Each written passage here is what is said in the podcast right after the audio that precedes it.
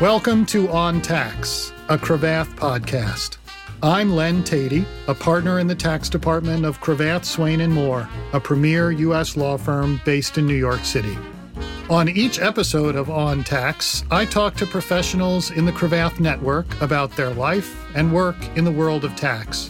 We focus on the human side of tax law, highlighting the people, connections, and stories that make the space such a fascinating and dynamic area of practice. I hope you enjoyed this episode.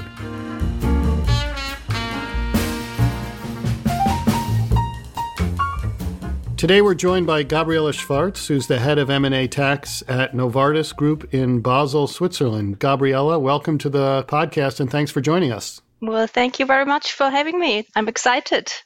Well, we're excited to have you. It's always great to have an international guest. And I wondered if you'd tell us how you found your way to the tax law. How far back should we go to understand how you ended up doing what you're doing? Well, actually, it was a coincidence that I ended up in tax because when I went to high school, I wanted to study law because I believed in justice. So this was the reason why I started studying law. And then I worked as a secretary to finance my studies. Luckily, mm-hmm. university is not as expensive in Switzerland as it is in the U S. So you can, typically you work while you are studying and you can finance your studies like that. Okay. So I worked at the law firm uh, as a secretary, and I realized that studying law hasn't a lot to do with justice. It's probably mm. more about being right in front of the court. Mm-hmm. So I was very naive. And then I thought, maybe that's not really what I want to do. And then one of the lawyers at the law firm said, well, why don't you consider tax? Because nobody understands the tax systems. So if you study tax, you will be safe for a future job. So then at university, you could decide what classes you wanted to join. And I've started tax classes. And I've realized, actually, that's very interesting, because it's neutral, kind of, and I really like that. The majority of my studies then was really just tax classes, and uh, this is also where I had my main focus and graduated in. I have a master in law with specialization in tax. I want to make sure I understand the way the Swiss legal education system works. So you're saying that you took a fair number of tax law classes. Is that as an undergraduate in university or after undergraduate studies? No, that's during the university. So studies typically take four to five years at university, and mm-hmm. you're pretty free in, in choosing the classes which you want to have. Typically, you would become a lawyer after university.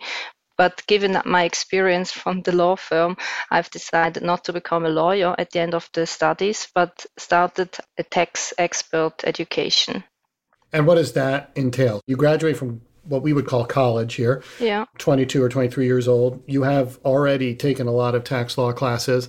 And so what comes next in terms of the tax expert certifications? More classes and expertise?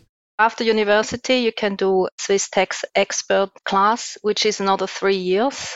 And you do it at the same time you work, and you are only allowed to take the exam after four years of working experience. I see. But the school is for three years, and you have to take exams every year. And typically, about half of the people who attend the classes at the end of the day fail.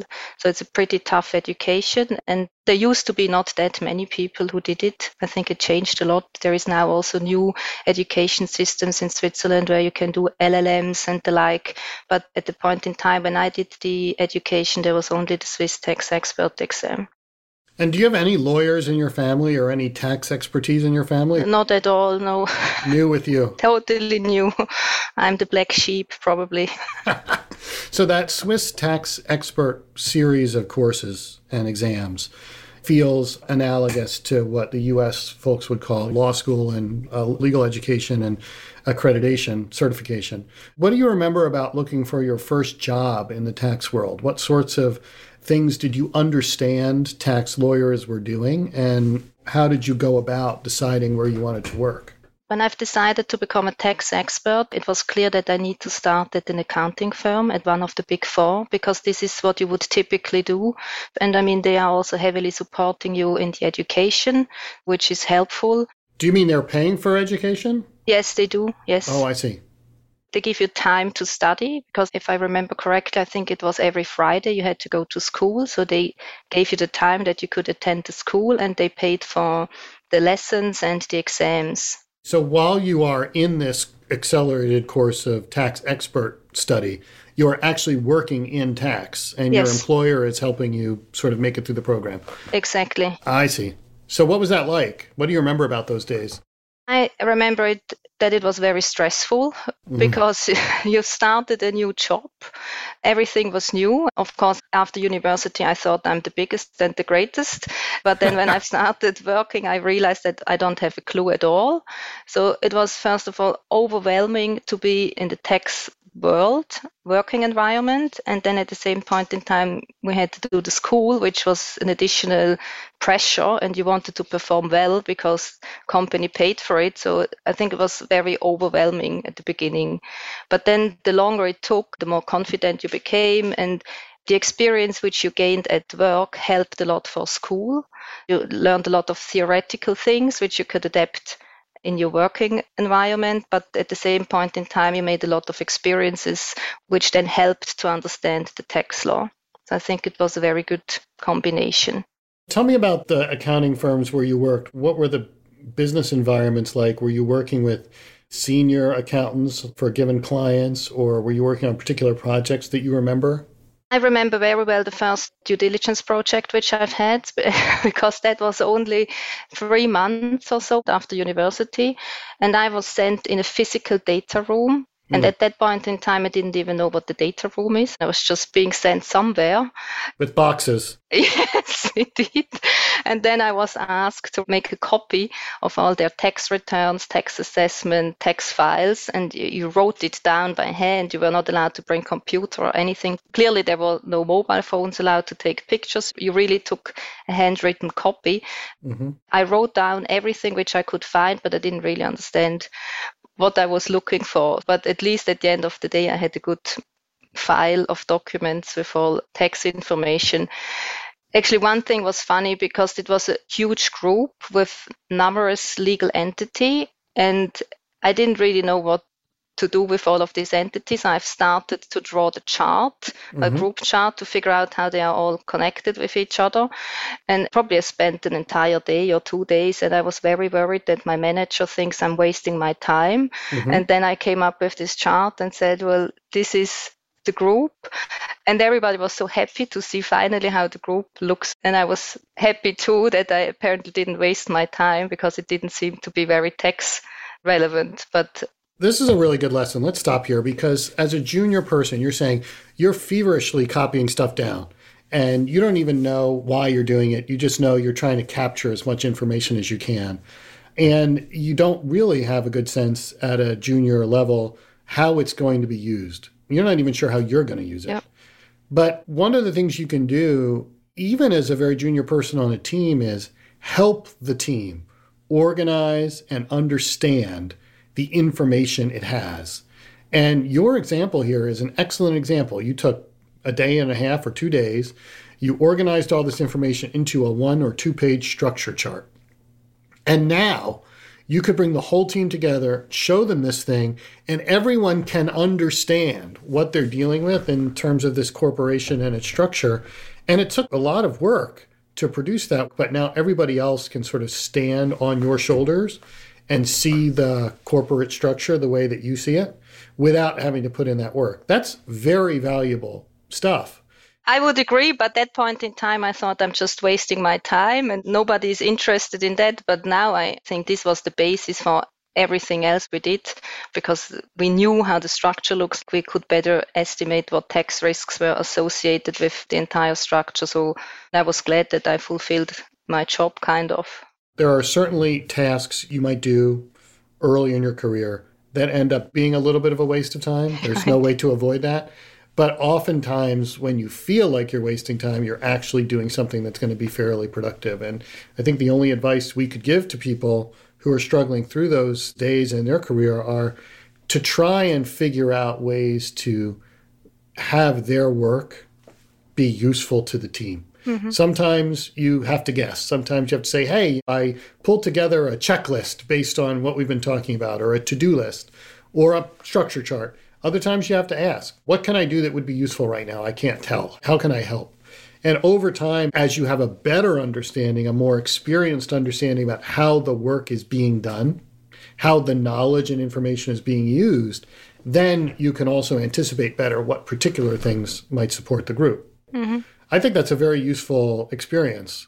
So as you developed more seniority and more experience, how did you think about developing your career? I know you worked at a couple of different places. Will you tell us a little bit about how you made the decision to change employers and why? The main reason was really I wanted to be as broad as possible at the beginning. First of all, I was not entirely clear which area of tax is going to be my main focus, but also I wanted to be broad in order to have successful exam at the end of the four years. And I thought the more I see, the better it is going to be for the education. Mm. I've worked at a big company, I've worked at a smaller company, and I've advised all different kind of clients. I mean, it was private equity, it were big companies on the stock market, that were privately held companies.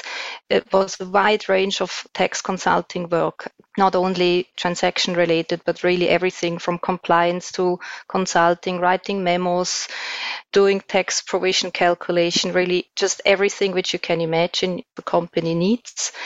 But then I've also realized that what really makes most fun for me is the transaction related work. It became clear that this is the focus I see. Where I want to work in the future. And once I've completed the Swiss tax expert exam, I've joined an, another big four company and I've joined the Swiss M and A tax practice. And that was really the point in time when I've got fully dedicated to M and A transactions. So this is interesting. You've gotten broad exposure to various different parts of tax advisory from the private side, advising a bunch of different clients on different tasks. And now you sort of centered on this thing that you really want to be, which is an M and A deal advisor. You were at Deloitte at this point, right? Yes, correct. When you got to Deloitte, what tasks did they have you doing right away? And did you feel like you were getting the kind of experience that you were looking when you were able to start that job? Yeah, absolutely. I've had a great partner I was working for, and he gave me a lot of trust to work on these projects pretty independently. The clients, again, were all different sorts of clients, but we had a lot of private equity houses which were advising on acquisitions. It was not only due diligence, which was very important, but in particular also the structuring of the deal, how we are going to finance the acquisition and how they are going to raise money. So it was really, again, very broad and very interesting.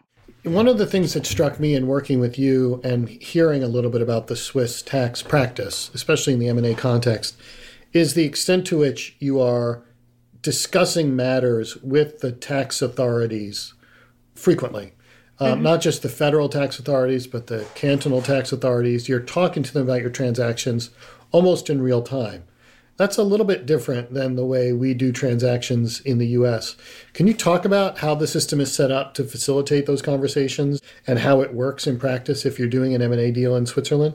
Yes, sure.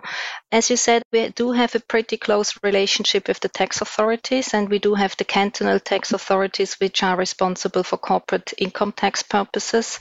And we do have federal tax authorities, which are more for withholding tax and stamp duty matters. Mm-hmm. And we entertain relationship with both of them.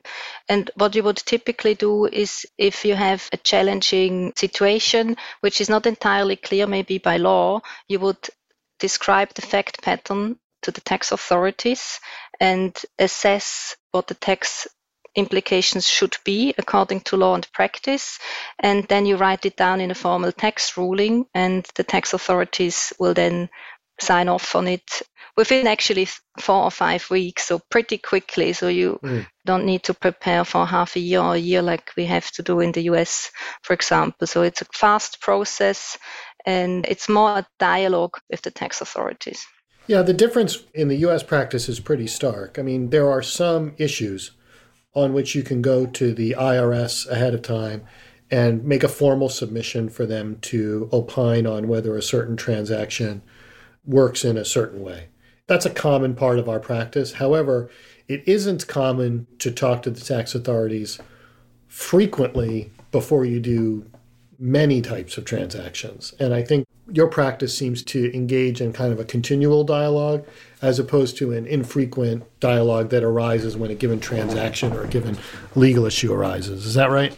Yeah, that's correct. I think this is a really big advantage which you have in Switzerland. So you can really discuss every fact pattern and you get very fast certainty around the tax treatment. The key difference, I think, being you have these discussions before you enter into certain transactions.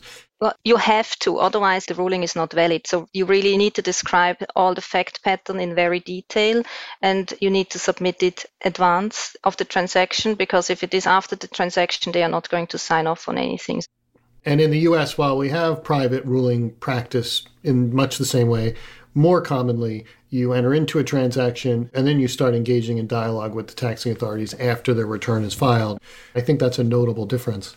So tell me now, after several years at Deloitte with these kinds of advisory experiences, you made a decision and had an opportunity to go in-house to the M and A tax function at Novartis. Do you remember how that opportunity arose and whether you were looking for such an opportunity at the time? Tell me about how you made this transition. Yeah, actually, this is a very funny story because I loved to work for Deloitte, really. I had a great team. I had a great partner I was working for. I really loved it. But then there was a colleague of mine who decided to leave Deloitte to become a head of tax in a smaller company. And my partner at Deloitte at that time said, well, I don't understand why he is leaving to this company and why he didn't take the job which is offered at Novartis. And I said, well, what job is open at Novartis? And he said, well, they are looking for a head M and A tax. I said, oh, really?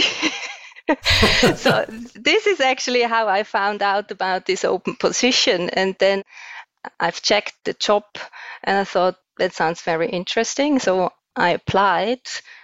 I luckily got the interviews and then I got the job. So it was really a coincidence. I didn't plan to leave Deloitte, not at all.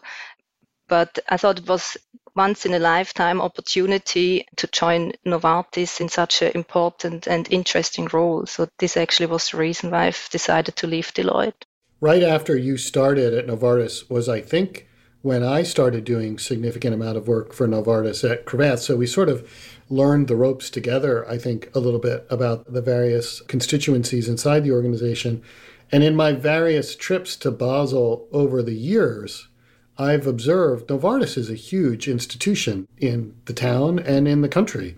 And the role that you're playing in the organization is a really important one, particularly on the types of transactions that that we've worked on together. So I can see the appeal of that kind of in-house move. And it is serendipitous. This is a theme in our podcast, that this opportunity arose merely because your partner at Deloitte was talking about why somebody else hadn't even looked at the job. It's really funny. Huh? So what do you remember about your first days at Novartis, the work that you were doing and the perspective that you now had working inside a large corporate organization and being the consumer of a lot of external tax advice? That's one perspective that I think would be interesting to hear about. And also, your constituencies, your clients, are now internal people who are not tax professionals who need to kind of consume your work and your advice. How did you deal with those realities? So, frankly speaking, it was at the beginning very, very difficult mm-hmm. because, as you said, this is a huge organization and nobody was really waiting for me, right? I mean, I came mm-hmm. and I had to find my way around this big organization to understand with whom you need to talk, who are the important people. And I think that coming from just accounting or advisory, that was, for me, extremely difficult. And I must confess I struggled at the beginning, in particular also because I really liked my job before. So I was a little bit overwhelmed with what is being expected from me within Novartis. But then the longer I stayed, the more I started to enjoy it. Because as you mentioned, now my clients are my colleagues within the same organization. Mm-hmm. And you build up relationship over time and you get to understand the business better and better, which also helps for my daily work, because if you know how they approach things or how they think about things, it helps me a lot when I do an acquisition. As you said, when I joined, we were already in the middle of a huge transaction, which was extremely exciting to be part and not only advising on it. But also it was a huge challenge, because when you just advise, you give your guidance to the client, but then the client needs to figure out itself how he can implement and how he can do it. But now I was the client and I had to figure out, well, with whom do I need to talk now to make it happen, or what other elements do I need to consider? So it was totally different. Yes, and during our various in-person meetings in Basel, when we were working on that transaction, so many of our meetings were with non-tax people, mm-hmm. explaining to them some of the U S or Swiss tax considerations that we were dealing with, but also hearing from them mm-hmm. about their operational issues or the way the business worked or the way these things were manufactured, et cetera, to make sure that we could structure a transaction that not just complied with certain tax requirements, but that was going to be workable from a commercial or financial or other point of view. So it was a really important give and take, and a lot of folks and constituencies to mobilize. I think the really challenging thing is, if you talk to non-tax professionals, is to make them understand why something is so important for tax purposes without being too technical, right? Because if you start to explain tax technical details, you lose all of them, because it's a different world. It's the same when a science talks to me about all these scientific details, I can also not really follow. So right. That's a theme that's come up a lot on the podcast, right? Is communicating complicated tax stuff in a way that non-tax professionals can not just understand, but deal with, yeah. right? Act on, use in their own work product. So, Gabriela, since you've been in-house for five or six years now, what views have you formed about what you value most in outside advisors whom you hire and work with? What are the sorts of things that really help you do your job well, and what are the sorts of things that frustrate you?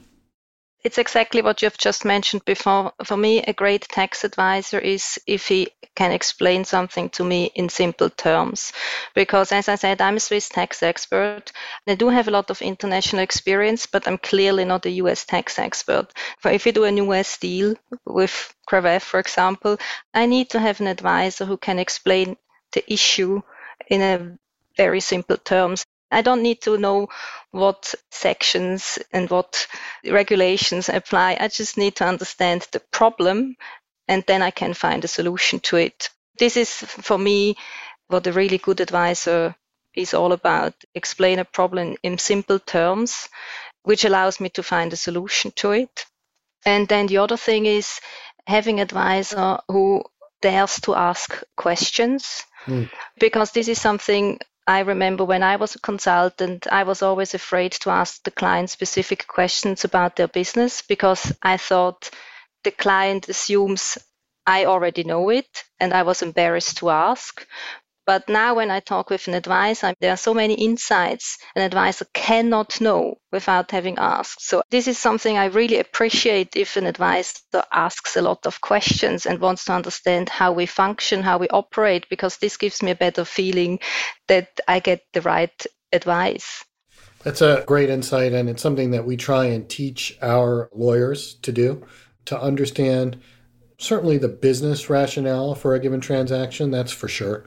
But if there are accounting constraints mm-hmm. or operational constraints, or in a transaction like the transactions you tend to bring to us, international tax constraints. I'm a smart tax person, but I don't understand tax in every jurisdiction. And so sometimes I will need you, or we will need your advisor in some other country to explain to us what the issue is so that we can work on it properly. It's really important to make sure that specialists don't stay isolated and siloed within their specialty. It's important that everything within their silo be done correctly and properly, for sure, and they're going to be solely responsible for that. But in order to make that work right, you've got to have a better understanding about the broader transaction and what's going on. So, Gabriela, one of the things we like to talk to all our guests about, besides their tax practice and professional development, is what they like to do in their spare time. What are your hobbies? What do you like to do when you're not working? I very much like to be outside. So I like all kind of outdoor activities. In summer, I go hiking, and I'm a very dedicated cyclist.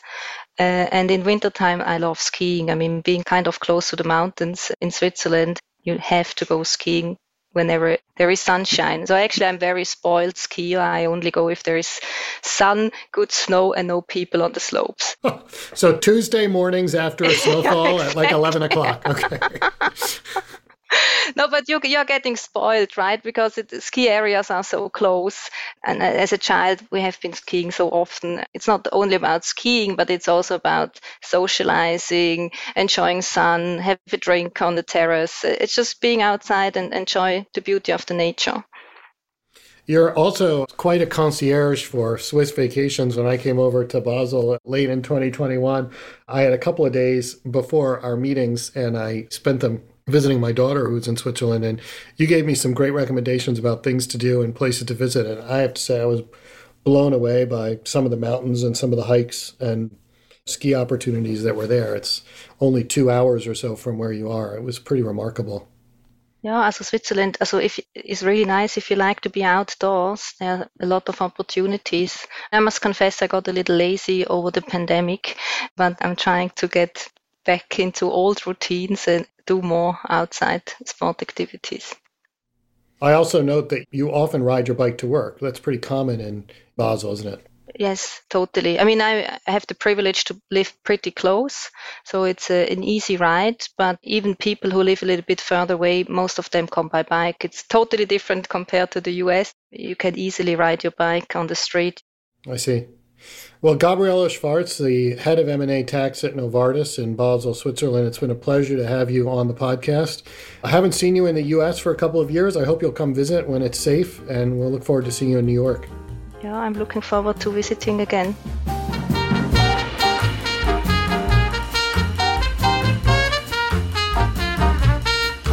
That's all for this episode of On Tax, a Cravath podcast. You can find us online at cravath.com slash podcast. And don't forget to subscribe on Apple Podcasts, Google Podcasts, or Spotify. If you enjoyed the show, please consider rating or reviewing us wherever you listen. We'd also love to hear from you directly. You can tell us what you'd like to hear on the show by emailing podcast at cravath.com. I'm your host, Len Tatey. Thanks for listening.